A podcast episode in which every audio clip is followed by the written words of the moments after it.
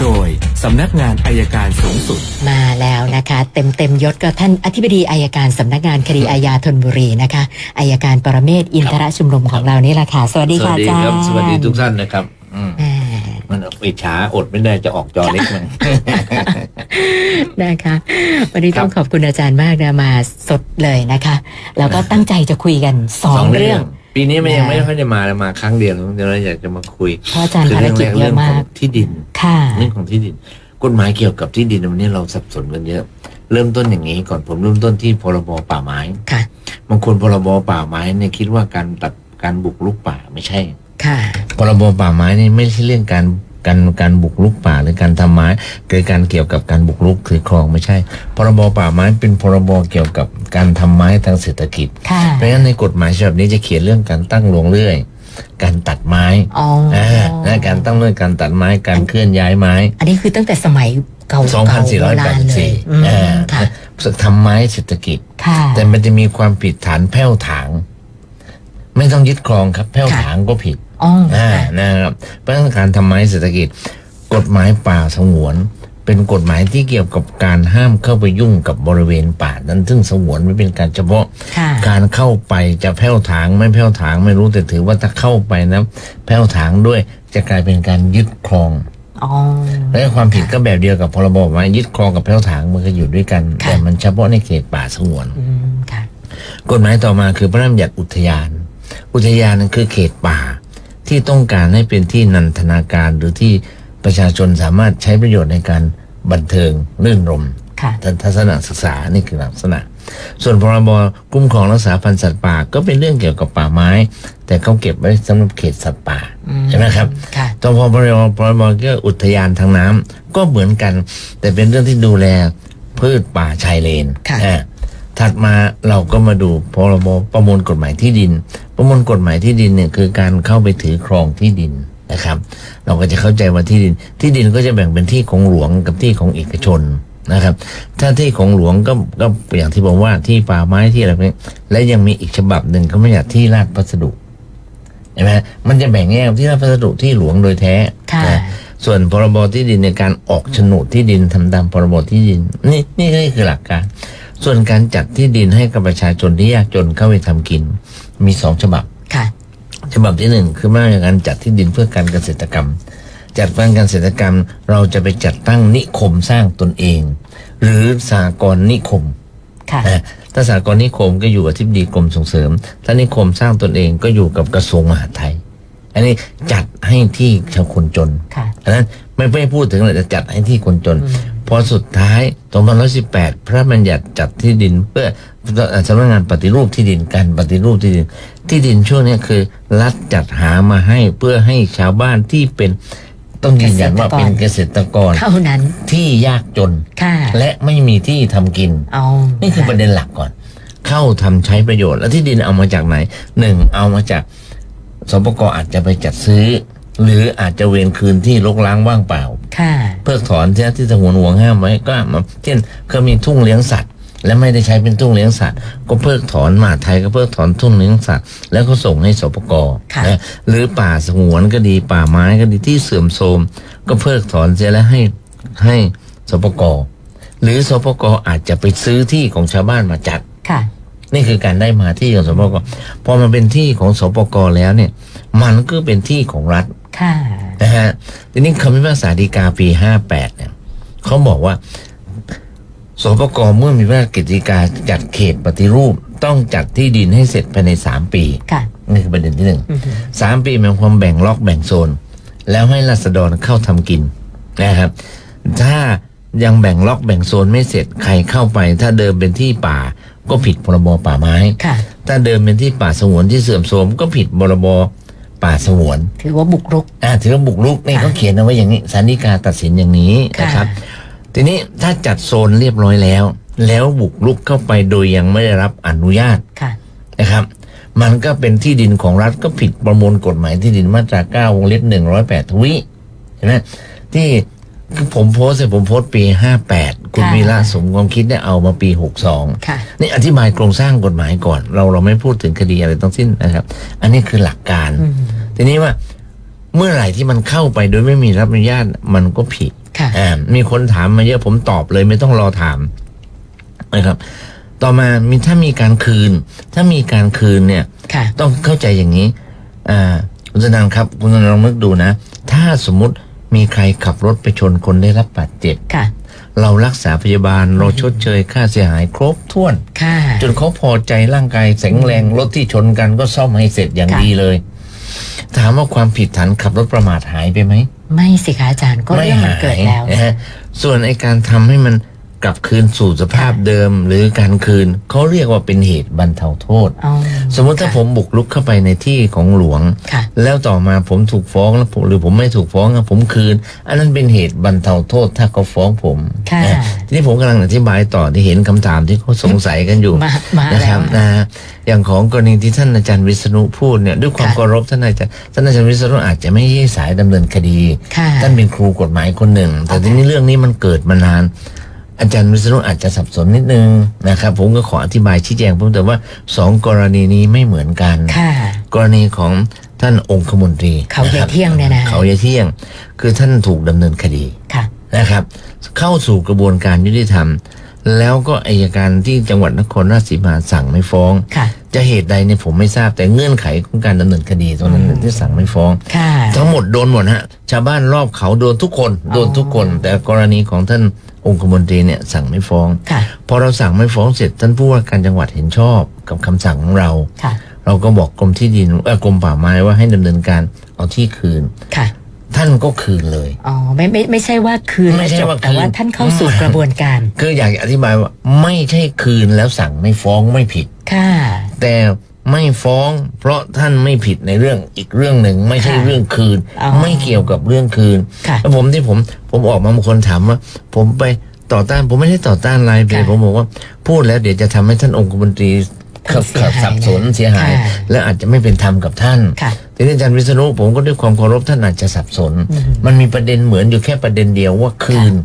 แต่อันนั้นก็คืนหลังจากที่สั่งไม่ฟ้อง ค่ะ ถ้าพูดง่ายๆคืนหลังจากที่เข้าสู่กระบวนการยุติธรรมแล้ว ค่ะ แต่กรณีที่เกิดขึ้นปัจจุบันยังไม่ได้เข้าสู่กระบวนการยุติธรรม เพราะฉะนั้นควรเข้าสู่กระบวนการยุติ ผ ธรร ม มไหม ผม คะ ถึงบอกวันนี้มีผู้สื่อข่าวตามมาผมจริง ควร ผม ไหม ไม่ค่อยอยากสัมภาษณ์อะเดี๋ยวหาไปยุ่งการเมือง ค่ะ ความจริงไม่ได้พูดถึงเรื่องการเมือง พูดถึงเรื่องปัญหาข้อกฎหมาย ค่ะ เราอยู่ในกระบวนการยุติธรรมเราก็ดูนะ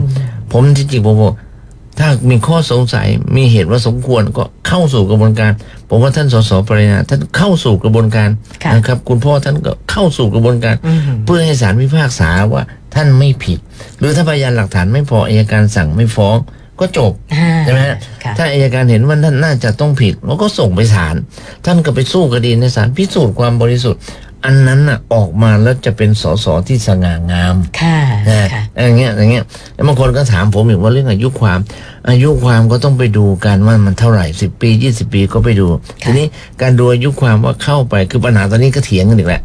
สังคมเราไปเร็วนะ อืม เถียงว่าเข้าไปเมื่อไหร่ ค่ะ ผมบอกผมก็ไม่รู้ แต่คำถามที่ถ้าผมเป็นนักกฎหมายเนี่ยคำถามว่าผมคิดยังไง ผมก็บอกผมก็ต้องดูว่าท่านสสท่านอายุเท่าไหร่ อืม ท่านเข้าไปเมื่อเมื่อเมื่อสิบยี่เมื่อสามสิบปี ถ้าสามสิบปี ท่านอายุสิบกว่าขวบมั้ง ก็อ่ะคงไม่ใช่ นมันจะไม่ใช่ใช่ไหมเพราะงั้นก็ว่ากันไป เข้ายังไงก็ว่ากันไป ทีนี้โดยหลักพวกผมยึดเนี่ยเข้าไปผมก็ต้องดูว่าท่านยื่นพงดเก้าเมื่อไหร่ อืม ยื่นพงดเก้ามันก็ท่านเริ่มทำมาหากิน ค่ะ ใช่ไหม เช็คจากหลักฐานได้ อ่พอดอเก้าเนี่ยบางคนก็ยื่นไม่ต้องเสียภาษีก็ได้ ถ้าเงินเดือนไม่ถึง ค่ะ รายได้ไม่ถึงก็ก็ไปดู อืม นี่คือเราก็สอนสถาบันส่งเสริมงานสอบสวนว่า เวลาสอบว่าคนมีอาชีพมีอายุดูตรงนี้ อ๋อ นะ ค่ะ คือมันต้องมีที่พิงเนี่ยมีหลักใช่ไหมครับ ไม่ใช่ ค่ะ คิดเอาเองว่าเอ้ยยังไม่เข้าตอนนั้น ผมเข้าปีนี้ไม่ใช่ ต้องดูนะต้องดู อันนี้อันนี้คือกรณีศึกษา ค่ะ นะครับ ผมอยากให้มันพิสูจน์ให้แล้วเสร็จ ผมอยากเห็นความสง่างามของส ค่ะ ส สสเราหมู่นี้โดนเยอะไง ค่ะ เดี๋ยวมีหมายจับเข้าสภามั่งจะหาว่า นั่นน่ะสิ นายกชวนอ่าละเว้น ผมว่าท่านไม่ได้ละเว้นหรอก ค่ะ คือคือบน บนนี้เราเรามองในแง่ร้ายกันไป ก็ค่อย ๆ ดู ค่ะ ค่อยๆดูงั้นกรณีที่พูดมาเนี่ยผมผมอยากให้ทำความเข้าใจ อย่าอย่าไปว่าใครว่าอุ้ยคนนั้นช่วยคนนี้ช่วย อย่าไป ค่ะ มองอย่างนั้น เพราะบางทีอ่าสัมภาษณ์สื่อเร็วเนี่ยมันมันผิดได้ง่าย ค่ะ นะครับก็ไม่ได้โทษสื่อว่าสื่อมาเขียนผิดนะ ผมบอกคือที่ผมพูดอย่างนี้นะผมบอกช่วงเนี้ยพรุ่งนี้เป็นวันสำคัญ ค่ะ ของพระเจ้าอยู่หัว อืม เราอย่าเพิ่งทะเลาะกันเลยได้ไหมนะแล้วท่านนายกเองก็บอกต้านโกง แล้วคนหาว่ามีการโกง เราก็ช่วยช่วยท่านนายกผมกำลังช่วยท่านนายกอ่ะเข้าสู่กระบวนการ ค่ะ รัฐบาลก็ไม่เสียหายใครก็ไม่เสียหาย แล้วมีคนถามตอบอีกเอาตอบให้เคลียร์ทุกประเด็นไปเลย ค่ะ เขาถามว่า แล้วใครควรจะเป็นเจ้าภาพในการแจ้งความ เนี่ยค่ะอาจารย์ อ่าก กำลังจะถามอยู่เหมือนกันว่าจะเข้าสู่กระบวนการเนี่ยใครใคร อ ต้องทำหน้า คือ ที่ อย่างนี้ครับ ที่ดินเนี่ยอยู่ในความครอบครองของใคร ค่ะ ที่เนี่ยเป็นที่ของรัฐเจ้าภาพคือสปก ค่ะ นะครับ การแจ้งความดำเนินคดีอันดับแรกคือผู้เสียหาย ค่ะ คำถามใครคือผู้เสียหาย อืม สปกจัดที่ดินไม่ได้ ค่ะ เพราะมีคนอยู่ใช่ไหม อืม สปกเสียหายไหม ค่ะ อืม ค่ะ คนเสียหายคนที่สองคือเกษตรกรผู้ยากจน อ๋อ แต่เราจะรู้ได้ยังไงว่าใครคือ ใครบ้าง เกษตรกรผู้ยากจน เพราะยังไม่ได้ลงทะเบียน ค่ะ อ่าแต่ถ้าชาวบ้านทั่วไปล่ะ อาจจะกล่าวโทษได้ อย่างที่คุณวีระสมมคิดเข้าไปกล่าวโทษ ค่ะ นั่นคือการกล่าวโทษเป็นหน้าที่ของพลเมืองดี อ๋อ ใช่ไหม ค่ะ เพราะฉะนั้นโดยหลักเจ้าภาพเนี่ยคือสปก ค่ะ ก็ต้องเอ่ยนามถึงท่านวินาโรธ อืม และท่านเลขาสปกท่านก็อาจจะต้องมอบให้ไปไอ้ตัวนี้ก็เราไว้ว่ากัน ค่ะ เข้าสู่กระบวนการผมว่าดีที่สุดนะครับ ค่ะ และหยุดข่าวคือไม่ให้เกิดการระคายเคืองกับใครทั้งสิ้น ค่ะ นะครับเป็นปีมหามงคลนะ อืม แล้วถ้าจะทะเลาะกันผมแนะนำอย่างนี้นะ ค่ะ ไปฟัดกันปีหน้าดีกว่า ก็ เอาข้ามปี ชะลอ ปีมงคล ชะ ซะ ลอ ก่อน ไว้ก่อน เอออีก ค่ะ อีกครึ่งเดือนเองเดี๋ยวไปว่ากันปีหน้านะครับ ค่ะ อันนี้คือเรื่องของที่ดิน ที่ดิน นะครับ นี่คืออาจจะอธิบายให้ฟัง คืออย่าไปว่าใครกันตอนนี้นะครับ ค่อยๆ และให้เข้าใจกระบวนการยุติธรรมอ่ะมีคำถามอีกอันนึงที่ถาม ค่ะ ว่า แล้วป่าไม้ไปหาเรือกฤษฎีกา อืม แล้วถ้ากฤษฎีกาไม่ตรงกับศาลต้องอธิบายอย่างนี้ กฤษฎีกาเนี่ยเป็นเป็นหน่วยงานที่จะให้คำปรึกษาแก่รัฐบาลและส่วนราชการ ค่ะ เป็นให้คำปรึกษาในทางปกครอง อืม จะออกคำสั่งอะไรกับราษฎรปรึกษาที่นี่ อ๋อค่ะ แต่ถ้าจะดำเนินคดีเนี่ยต้องยึดแนวของคำพิพากษาศาลฎีกา ค่ะ เพราะกฤษฎีกาไม่ได้ตัดสินคดี อืม แต่กฤษฎีกาให้คำแนะ ให้คำปรึกษา นำเอ้ยคุณจะออกคำสั่งนี้กับราษฎรได้ไหมอย่างนี้ได้ไหมแต่การแจ้งความดำเนินคดีเมื่อพบความเสียหายเกิดขึ้น คนที่เสียหายต้องแจ้งความ อ๋อ พอแจ้งความเสร็จแล้วก็เป็นหน้าที่ของพนักงานสอบสวน ผิดพรบป่าไม้ไม่ผิดพรบป่าสงวนไม่ผิดประมวลกฎหมายที่ดินนะเป็นเรื่องของพนักงานสอบสวนก็สอบไป แล้วส่งให้อัยการตรวจทาน ถ้าอัยการเห็นว่ามันไม่ถูกต้อง คือสอบยังไม่ครบอัยการก็สั่งสอบเพิ่ม ถ้าสอบครบแล้ววินิจฉัยคดีเห็นว่าไม่ผิดเราก็สั่งไม่ฟ้อง ค่ะ นะแต่ถ้าเห็นว่าเราเราเห็นว่าน่าจะผิด เชื่อว่าผิดเราก็ฟ้อง ค่ะ คนที่ตัดสินคือศาล อืม นี่คือกระบวนการทั้งหมด ผมว่าถ้าผมอธิบายอย่างนี้เนี่ยสังคมน่าจะเข้าใจได้ว่า ค่ะ ต่อจากนี้ควรจะเดินอย่างไร นะคะ ก็จบมันตัวเนี้ย อืม คือขอร้องว่าให้เป็นปีหมามงคลจริง ๆ เรื่องเนี้ยมันสั่นคลอนรัฐบาลด้วย ค่ะ สั่นคลอนหลายคนนะไปกระทบถึงท่านองคมนตรีผมผมไม่อยากให้เป็นอย่างนั้น ค่ะ แต่ว่าถามว่ามีใครตั้งใจไหมเอาว่าไม่ตั้งใจให้กระทบกันแล้วกันอ่ะจบไปเรื่องที่หนึ่ง ค่ะ เดี๋ยวจะได้ตอบคำถามต่ออ้าวอ่ะต่อเลยนะ เรื่องแท็กซี่ใช่ไหม เรื่อง คะ แท็กซี่ ค่ะ แท็กซี่เนี่ยเห็นใจจริง ๆ พอโทรศัพท์ไปกรมการขนส่งเขาเรียกไป ค่ะ จริง ๆ ผมว่ามันอาจจะผิดกระบวนการนิดนึงคือเรียกไปเนี่ยแท็กซี่ที่ไปเนี่ยจะถูกสอบสวนเรื่องเนี้ยเขามีสิทธิ์ที่จะมีคนที่ตัวเองไว้วางใจไปเป็นเพื่อนหนึ่งสองอาจจะมีทนายไปเป็นเพื่อนเพราะถูกดำเนินคดี ค่ะ นะถือว่าการเปรียบเทียบทั้งหลายนั้นถูกดำเนินคดี แต่เราจะพบว่าหลายครั้งที่เพื่อนเพื่อนๆแท็กซี่ พี่น้องแท็กซี่รายงานมาเนี่ยร้องมาเนี่ยเขาบอกว่า คนที่แจ้งไปแค่โทรศัพท์ อันนี้คือประเด็น เป็น เลย เป็น นะ อย่างนั้นจริงๆ ประเด็นนะ โทรแจ้ง ผมผมอยากฝากกรมการขนส่ง ว่าถ้าเขาร้องไปสอบถามชื่อที่อยู่ และอัดเทปไว้แล้วมาเขียนบันทึกไว้ แล้วถ้าแท็กซี่เขาไปเปิดให้เขาฟังอ่านให้เขาฟัง แท็กซี่จะโต้แย้งอะไรก็โต้แย้ง ถ้าเขารับสารภาพผมเห็นด้วยขนส่งเปรียบเทียบปรับไป แต่ถ้าไม่รับสารภาพก็ส่งไปให้พนักงานสอบสวนดำเนินคดี ค่ะ นะครับ ก็ไปว่ากัน แต่แน่นอนครับ พี่น้องแท็กซี่อาจจะบอก อุ้ยไปดำเนินคดี ผมเสียเวลามาก อืม อ่ะอันนั้นก็อีกเรื่องหนึ่งนะ ค่ะ แต่กระบวนการขั้นตอนที่ถูกควรจะเป็นอย่างนี้ การจะได้มาซึ่งความยุติธรรมหนึ่งต้องเสียเวลาสองอาจมีค่าใช้จ่าย ค่ะ อันนี้ประชาชนต้องตัดสินใจเอง บางคนจีนน่ะเขาจะบอกอ่ะ กินขี้หมาดีกว่าเป็นความกัน ค่ะ อันนั้นก็เป็นอีกเรื่องหนึ่งนะ ค่ะ คือเข้าใจทุกเรื่องที่เขาพูดหรอกครับ แต่ว่า ผมอยากให้เกิดความถูกต้องเป็นธรรมกับชาวบ้าน แล้วที่พูดมาตั้งทุกเรื่องนะผมพยายามคุ้มครองเจ้าหน้าที่ของรัฐ คุ้มครองของประชาชนนะครับ ดูแลสิทธิประโยชน์ของของแผ่นดิน ก็ไม่มีอะไร ก็แค่เนี้ยอ้าวจบเรื่องที่อยากจะคุย ค่ะ ไม่ยาวกระชับรัดกระชับแล้วได้ใจความ ค่ะนะ ไป สำ คำถามเลย สำหรับคุณผู้ฟังที่ อยากจะสายสดนะคะได้ด้วยนะคะนะโทรมาที่ 1644นะหรือเบอร์ 9 ตัวของเรา 02 941 0847 50 นะคะ ท่านปรึกษาหารือสายสดกับอาจารย์เองเลยก็ได้นะคะ ครับ จะได้คุยกันเลยอ่าฝากโน้ตเข้ามาท่านแรกค่ะอาจารย์ คุณครับ นัสสินีบอกว่า คุณแม่มีโฉนดที่ดินอยู่หนึ่งแปลง ฮะ แล้วก็ภายในเดือนเนี้ย จะไปจ่ายภาษี แต่ว่าคุณแม่อายุ 88 ปีแล้ว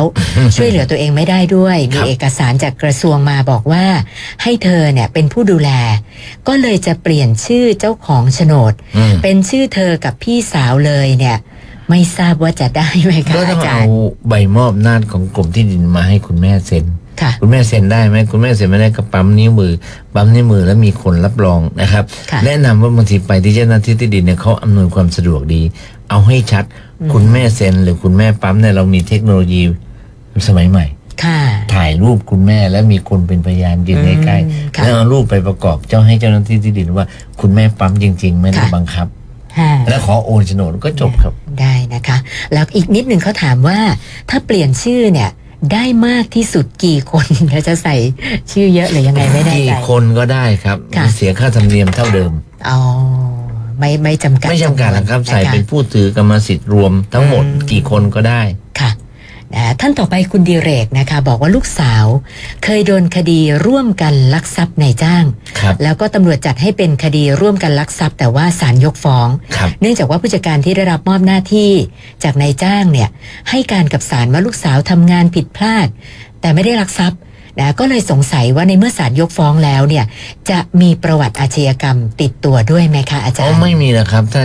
คือถ้ายกฟ้องศาลพิพากษายกฟ้องแสดงว่าท่านเป็นผู้บริสุทธิ์ อ๋อ มันจะมี ค่ ประวัติอยู่ก็จริง แต่ในประวัติจะเขียนว่าศาลพิพากษายกฟ้อง ค่ะ อ่าอันนี้ก็ก็ไม่ไม่คือคือตัวประวัติว่าเคยถูกดำเนินคดีนะมี แต่ ค่ะ ไม่ใช่ประวัติการกระทำความผิด อ๋อค่ะ ซึ่งจะไม่มีผลอะไร ไม่มีผล ทั้งสิ้น อะไรครับ นะคะ แล้วก็ถามว่าถ้าเขาจะฟ้องกลับล่ะคะ ฟ้องก ลับใครได้บ้าง เอออย่าต่อความยาวอย่าสาวความยืดนะครับ ค่ะ อคนที่ไปแจ้งในขณะนั้นอาจจะเข้าใจผิด อืม นะผมว่าอันเนี้ยคือการให้อภัยจบ ค่ะ คือถ้าเราไปฟ้องต่อเนี่ยมันก็เดี๋ยวไปฟ้องกลายเป็นฟ้องเท็จอีก ไม่ควรต่อครับ ค่ะนะขอสลับไปทางสายสดนะคะคุ ค ณ รับ ริน จะปรึกษาอาจารย์เกี่ยวกับเรื่องผู้เช่าที่นะคะ เชิญค่ะคุณริน ครับ สวัสดีครับอ้าวว่าไปเลยครับ ขอสอบถามเรื่องเอ่อผู้เช่าห้องที่ ครับ มาเช่าแล้ว พอค้างชำระค่าส่วนกลางค่าน้ำค่าไฟเนี่ยครับ ครับ ทางเจ้าของห้องจำเป็นต้องจ่ายแทนหรือเปล่า แล้วตอนนี้เขากฎหมายเขาให้รับผิดชอบแทนครับ เพราะฉะนั้น อ๋อ ถ้าเรามีห้องอาคารชุดหรือมีมีมีอ่านิติบุคคลนะมีหมู่บ้าน เวลาเรียกค่าเช่าให้เรียกค่าน้ำค่าไฟเผื่อไว้ด้วย ครับ เผื่อไว้ก่อนนะครับ น่าจะเป็นทางออกที่ดีที่สุดครับ เรื่องหน้าอย่างน้อยเดือนหนึ่งใช่ไหมครับ ก็เอาสักสองเดือนก็ยังได้นะไม่มีใครว่าอะไรทำสัญญากันดี ครับ ๆ ครับ โอเค ขอบคุณมากครับ ครับยินดีครับ ค่ะ ต่อที่คำถามจากคุณฤทธิรงค์ค่ะอาจารย์บอกว่าอ่า อยากจะทราบว่าการลงบันทึกประจำวันกับคำว่ารับแจ้งความเนี่ยนะคะ ความหมายมันต่างกันยังไงเหรอคะอาจารย์ อ่าไม่เหมือนกันครับ คือคำว่าแจ้งความแจ้งความร้องทุกข์ให้ดำเนินคดี ถ้าลงบันทึกประจำวันลงไว้เป็นหลักฐานมันไม่เป็นคดี อันเนี้ยมันจะมันไปอ่ะถ้าเป็นคดีที่มีอายุความสามเดือนอย่างเงี้ยก็ยักยอกทรัพย์เนี่ยลงไว้เป็นหลักฐานอย่างเงี้ยก็ถือว่าถ้าเกินสามเดือนมันก็คดีไม่เดิน ค่ะ แต่ผมแนะนำว่าคดีที่ยอมความได้ลงบันทึกเป็นคดีก่อน และฝากไปที่พนักงานสอบสวนนะครับ ลงรับเป็นคดีไว้ก่อน อย่างที่ผมเคยยกตัวอย่างไงมีคนลักป้ายทะเบียนรถแถวเขตนนทบุรีเนี่ยลักป้ายทะเบียนรถของเจ้าของไปจอดไว้หน้าบ้านทั้งป้ายหน้าป้ายหลัง ค่ะ เขาไปแจ้งความป้ายหาย พนักงานสอบสวนหรือร้อยเวรหรือสิบเวรกำลังไปลงว่าป้ายสูญหาย ซึ่งไม่ ค่ะ ถูก ถ้าใครเอาป้ายสองป้ายนี้ไปติดรถยนต์แล้วไปวางระเบิดภาคใต้ เราก็เหนื่อย อ๋อ นะครับ แนะนำว่าลงรับแจ้งความไว้สอบหาตัวผู้กระทำความผิดไม่ได้ก็งดการสอบสวนกระดาษสี่ห้าหน้าทำให้ประชาชนมีความสุขก็ทำเถอะครับ ค่ะ สายสดคุณสมชายจะขอปรึกษาเรื่อง ครับ หมายยึดทรัพย์นะคะ เชิญค่ะคุณสมชาย ฮัลโหลครับ สวัสดีครับคุณชัยครับ ครับผมพอดีเอ่อมันมีหมายที่จะไปยึดทรัพย์อะครับ คือ ครับ ผมผมคือผมเป็นคนผู้กู้ร่วมอะครับ อ่า เราเป็นผู้กู้แล้วหมายยึดทรัพย์มายึดทรัพย์ใคร ยึดยึดยึดบ้านเอ่อคนที่ผมไปกู้ร่วมอะครับ อ่าฮะ โอเค ครับแล้ว มั ยังไง มันเป็นเป็นเอ่อหนี้บัตรเครดิตนะครับ อ่าเป็นหนี้เท่าไหร่ อยู่ประมาณเจ็ดหมื่นกว่าครับ เจ็ดหมื่นบ้านแล้วเท่าไหร่บ้าน บ้านก็ตกอยู่ประมาณเจ็ดแปดแสนครับ อันนี้นะครับจริง ๆ แล้วเราเอาราคาประเมินของที่ดินและบ้านเนี่ยไปยื่นคำร้องต่อศาลก็ได้ว่าการยึดไม่ชอบเพราะเกินกว่าราคาที่เป็นหนี้นะครับ ครับ ให้ยึดทรัพย์สินในบ้านแทน เองเขาบอกว่าเขาเขาจะไปติดติดป้ายประกาศขายอะครับ นั่นเนี่ยเราไปยื่นก่อนได้ครับ เราไปยื่นก่อนว่า คือจริงๆแล้วการยึดทรัพย์สินของลูกหนี้เนี่ยยึดทรัพย์โดยพอประมาณเท่าที่พอกับการบังคับคดีนะครับ ถ้าบ้าน ครับ มันเจ็ดแปดแสนเกือบล้านน่ะแล้วเป็นหนี้อยู่เจ็ดแปดหมื่นเนี่ยมันมันคงไม่ใช่สิบเปอร์เซ็นเองนะครับ ครับ ศาลฎีกาเคยมีคำพิพากษาว่ากรณีอย่างเนี้ย ให้ยึดทรัพย์สินในบ้านแทน ไม่ใช่ไปยึดทั้งหลัง มันจะทำให้ลูกหนี้เนี่ยเขาเสียหาย นี่กฎหมายใช้อย่างเป็นคุณนะครับ ไม่ใช่ว่าเอากันตายไม่ใช่ ลอง ใช่ ปรึกษา ครับ ทนายหรือปรึกษาที่สภาทนายก็ได้ ถามว่ายื่นคำร้องขอให้ถอนการอายัดและให้ถ้าให้ถอนการยึดและไปยึดทรัพย์สินอื่นแทนได้หรือไม่ลองดูนะครับ ถ้าไม่ได้ก็ไปที่เนติบัณฑิตก็ได้ครับ อ๋อครับผมพอดี โอเค มันมันคือผมก็เคยจ่ายไปส่วนหนึ่งแล้วฮะ ก็มีช่วง อืม แค่ห้าหกเดือน ซึ่ง อ่า ช่วงนั้นพอดีก็ตกงานอยู่ เนี่ยพอพอส่งช้านะดอกมันเดินไง ใช่ครับ นะ คือตอนเนี้ยมันมันเห็นเจ้าหน้าที่ทางบัตรเขาบอกว่า ตอนเนี้ยมันขึ้นไปถึงแปดแปดหมื่นกว่าแล้ว นั่นแหละ แต่นี่พอมีทรัพย์สินให้ยึดเขาเลยไม่สนใจไง ถ้าเราไม่มีทรัพย์สินให้ยึดเนี่ยไปต่อรองอาจจะลดลงมาเหลือสักหกหมื่นก็ได้ นะ คือคื โอ อ เค คือผมต่อแล้วครับ ต่อต่อแล้วแต่ว่า เขาไม่ยอมเพราะเขายึดทรัพย์แล้วเขาไม่ยอม ใช่ครับ เขาทรัพย์มาตั้งเจ็ดแปดแสนแล้วจะไปลดทำไมนะแต่ว่าเราใช้ ครับ เงื่อนไขเนี่ยว่าขอให้ศาลถอนการยึดและให้ไปยึดทรัพย์สินอื่นที่มีราคาพอสมควรได้ครับ อ๋อแล้ว อันนี้ผมต้องไปติดต่อที่ไหน ก็ ค ล รั อบ งลองดูที่มีสภาทนายช่วยได้ไหมนะครับเอาบอกว่ายึดทรัพย์เกินกว่าที่เป็นหนี้ขอให้ถอนการยึดและยึดใหม่นะครับ หรือไม่ ครั ก็ บ พยายาม ผม เจรจาหาเงินไปคืนเขาหรือไปตกลงกับเจ้าหนี้ในการผ่อนได้ครับ ครับผมครับครับ โอเคครับโชคดีครับ ครับสวัสดีครับ สวัสดีครับ ค่ะ ท่านต่อไปคุณธนาค่ะอาจารย์บอกว่าขับแท็กซี่ ผู้โดยสารโบกเรียกแต่ว่าเรียกตรงป้ายรถเมล์แล้วเป็นช่วง ครับ เวลาเร่งด่วน ครับ แล้วเป็นป้ายรถเมล์ที่มีตำรวจยืนด้วย ครับ จะขับรถเข้าไปรับผู้โดยสารตำรวจโบกมือ ห้ามเลยนะคะ ตรงนี้เป็นที่ห้ามจอด ฮะ นะคะเขาก็เลยสงสัยว่าเขาไม่รับผู้โดยสารเนี่ย แล้วเขาจะผิดไหม เกิดผู้โดยสารร้องเรียน แล้วก็ถ้าไปรับตำรวจก็ไม่ให้จอดอีกเอายังไงดีอะค่ะอาจาร จด ย์ จดหน้าหมวกตำรวจไว้เผื่อถูกร้องอ้างตำรวจเป็นพยาน ค่ะ นะครับผมว่าผมว่าเนี่ยเนี่ยตรงเนี้ยถ้าขนส่งสอบว่าตรงนั้นเป็นที่ป้ายรถเมย์ขนส่งก็ไม่ควรเรียก ค่ะ ไม่ควรเรียกแท็กซี่มา อืมเสี ครั ย บ เวลาเขานะคะ ครับ แล้วก็มีสายสดคุณ ครั ส บ งครามจะขอปรึกษาเรื่องไฟแนนซ์นะคะ เช่นค่ะ สวัสดีครับคุณสงครามครับ อ่าสวัสดีครับอาจารย์ครับ ครับ ว่าไปเลย คือผมมีเรื่องเรื่องไฟแนนซ์คือปีสี่เก้านะครับเนาะ อ่า ผมออกมอเตอร์ไซค์มา แล้วผมส่งไม่ไหวแล้วผมคืนเขา ครับ แล้วอยู่ดีๆ ปีเนี้ย มันอืสิบ ม กว่าปีแล้วเขาโทรมา อ่า ขอส่วนต่าง ให้ผมผ่อนอีก คืนคืนเมื่อไหร่เราคืนรถเมื่อไหร่ สี่เก้าครับ คืนปีสี่เก้าเหรอแล้วเขาโทรศัพท์มาใช่ไหม อ่าเขาบอกว่าจะฟ้อง อ่ะไม่เป็นไรเขาโทรศัพท์มาบอกใช่ไหมครับ ครับ ไม่ได้ส่งเป็นหนังสือมานะ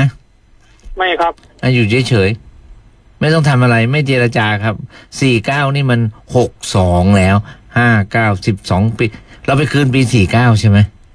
ครับ ขาดยุความ ออก แล้วครับ ออกปีสี่เก้าแล้วก็คืนปีนั้นเลย แล้วเขาจะให้คืนเงินส่วนต่างเท่าไหร่ เขาบอกว่าค่าสส่วนต่างเขาจะเอาครึ่งหนึงของเขาขายรถอะครับ มอเตอร์ไซค์เนาะ อ่า แล้วเขาพูดถึงเรื่องดอกเบี้ยไหม เขาบอกว่าดอกเบี้ยด้วยนั่นแหละครับเขา อ่า บอกว่าต้องต้องคืนห้าหมื่นหรือจะผ่อน ตอนซื้อซื้อมาเท่าไหร่ ไม่คือผ่อนมันก็หกเจ็ดหมื่นแล้วครับ นั่นแหละครับ คือถ้าเราผ่อนปั๊บเนี่ยนะอายุความยืดเลย คือถ้าไม่ก็นี่ผม ผมคิดว่าปีสี่เก้ามันนานมากแล้ว พวกนี้น่าจะเป็นพวกรับซื้อหนี้มาแล้วมาทวงต่อนะครับ เราไม่อยากใช้เราก็ไม่ต้องใช้ไม่เจรจาไม่คุยจบดีกว่า ทิ้งไว้นานเกินไป มันน่าจะขาดอายุความแล้วครับ โอ้ครับ มัน นะ มันอายุความมันเท่าไหร่ครับ สิบ เนี่ย ปี โอ้แต่เขาบอกว่าให้ เขาจะลดพิเศษให้ให้เสียหมื่นห้าเขาว่าอย่างเงี้ย อันนี้แหละ เดี๋ยวผ่อนก็ได้เขาว่าอย่างเงี้ยผมยังสงสัยอยู่มันเป็น อันนี้แหละเขาหลอกเรามา เขารับจ้างทวงหนี้หลอกเรามา โอเคไหม ครับผม ผมผมเองไม่ค่อยชอบไอ้วิธีการของไฟแนนซ์แบบพวกรับจ้างทวงเนี่ย ถ้ามาอย่างเงี้ยปกติถ้าเป็นหนี้เนี่ยผมอยากให้จ่าย แต่ถ้าวิธีการอย่างนี้ผมว่าไม่จ่ายเนาะ โอ้ อ้าวทำมาหากินต่อไปไม่ต้องจ่าย ก็ก็คือสรุปแล้วคือเขา ไม่ ทำ คุ อะ ย ไรเราไม่ได้ใช่ไหมครับ ไม่คุยทำอะไรไม่ได้หรอกไม่คุย มันโทรมาบ่อยยังเลยครับมา อ่าถ้าโทรมามากๆอ่ะถามชื่อวันหลังโทรกลางคืนเกินหกโมงเย็นสองทุ่มแจ้งความทวงหนี้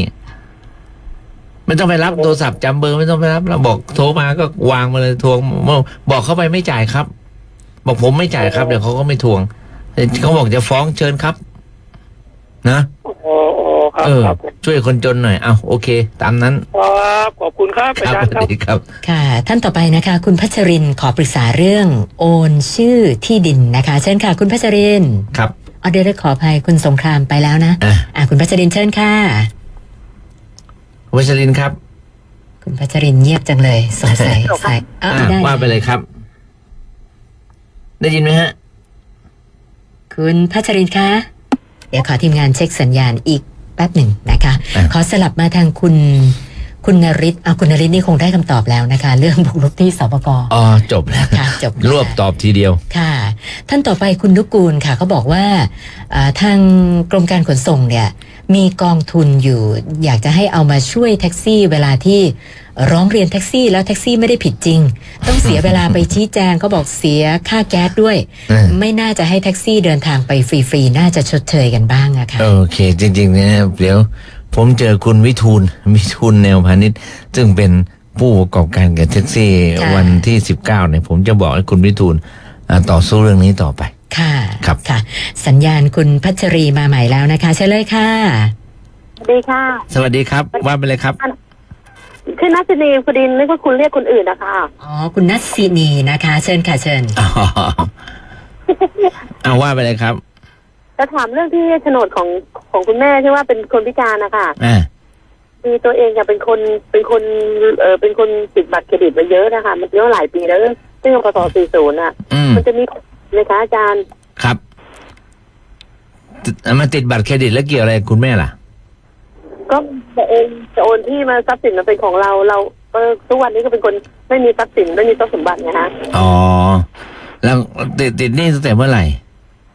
ซึ่งพศ40นะ สี่ศูนย์มันอาจจะขาดอายุความแล้ว แล้วตอนนี้ยังมีหนี้อยู่ป่ะ ก็เยอะอยู่ค่ะเกือบสิบล้านอะ เยอะอย่าเพิ่งโอนได้ไหม เอาง่ายๆตรงๆถ้ายังมีเยอะ อย่าเพิ่งโอนเลย ให้คุณพาคุณแม่ไปทำพินัยกรรมก็ได้ อ๋อไม่เป็นไรเรื่องพี่สาวก็ได้ค่ะ เพราะ เอ ว่า อ ก็ยกให้พี่สาวไปก็ได้ แล้วพี่สาวคิดจะแบ่งให้เราไหมเนี่ยเนี่ยผมพูดไว้ก่อนนะ เพราะว่าผมเห็นหลายรายแล้วเนี่ย ยกให้พี่ยกให้พี่พอสุดท้ายพี่ไม่แบ่ง พี่ไว้ใจได้นะ ไม่ได้ยุยงนะ แต่ว่าเห็น มา คุณสุนันท์เจอกันมาบ่อย เรื่องพวกนี้คุยกันให้ชัดนะ ถ้ายกให้พี่ก็ต้องทำสัญญากับพี่ด้วยพี่จะยกให้เราจะให้เราเมื่อไหร่ยังไง ผมผมอยากอยากให้ตกลงกันเสียให้จบ แล้วมันจะไม่มีปัญหาทีหลัง ที่มันมีปัญหาพี่น้องกันทุกวันนี้ เพราะมันเป็นพี่น้องแล้วมันไม่ตกลง นะทรัพย์สินเงินทองน่ะไม่เข้าใครออกใครหรอกนะครับ นี่ฝากเตือน แต่ไม่ได้บอกว่าพี่สาวจะโกงนะ แต่อยาก อ๋อ ทำให้มันรอบคอบ ฝากไว้หลายโฉนดแล้ว อ่าหลายโฉนดแล้ว อาจจะหายหลายโฉนดก็ได้นะ โอเ คุยกับ นะคะ พี่ให้เรียบร้อย แต่ผมเชื่อว่าถ้าถ้าเราเป็นพี่น้องกันแล้วรักกันนะไอ้พวกเรื่องนี้ไม่มีปัญหาครับ อาจารย์จะถามว่า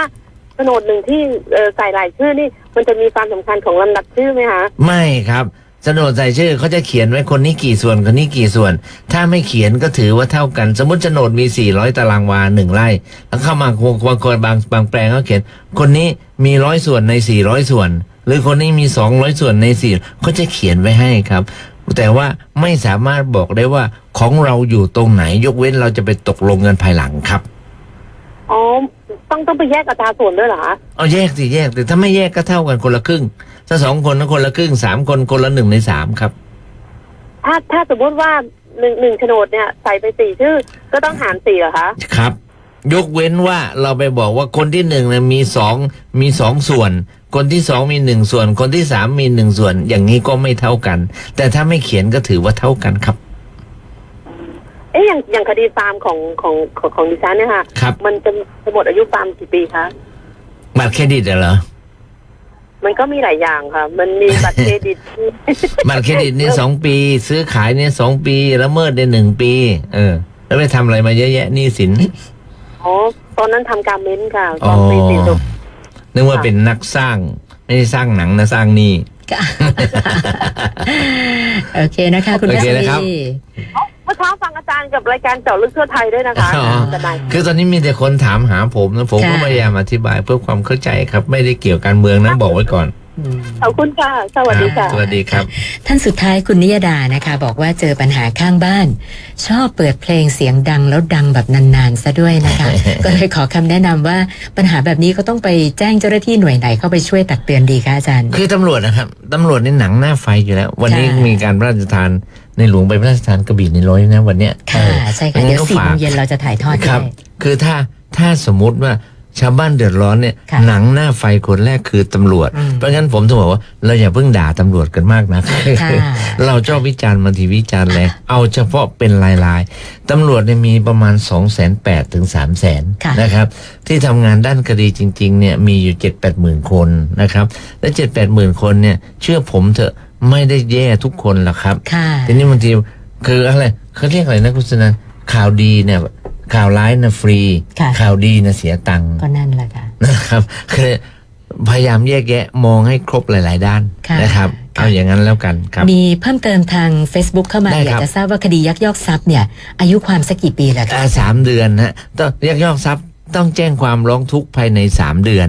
นะครับ แล้วอายุความมันก็จะเป็นห้าปี นับแต่การกระทำความผิด แต่สามเดือนเนี่ยนับแต่รู้เรื่องการกระทำความผิด และทราบตัวผู้กระทำความผิด ค่ะ สมมติคดีเกิดวันที่หนึ่งแต่เรามาทราบเหตุวันที่สิบ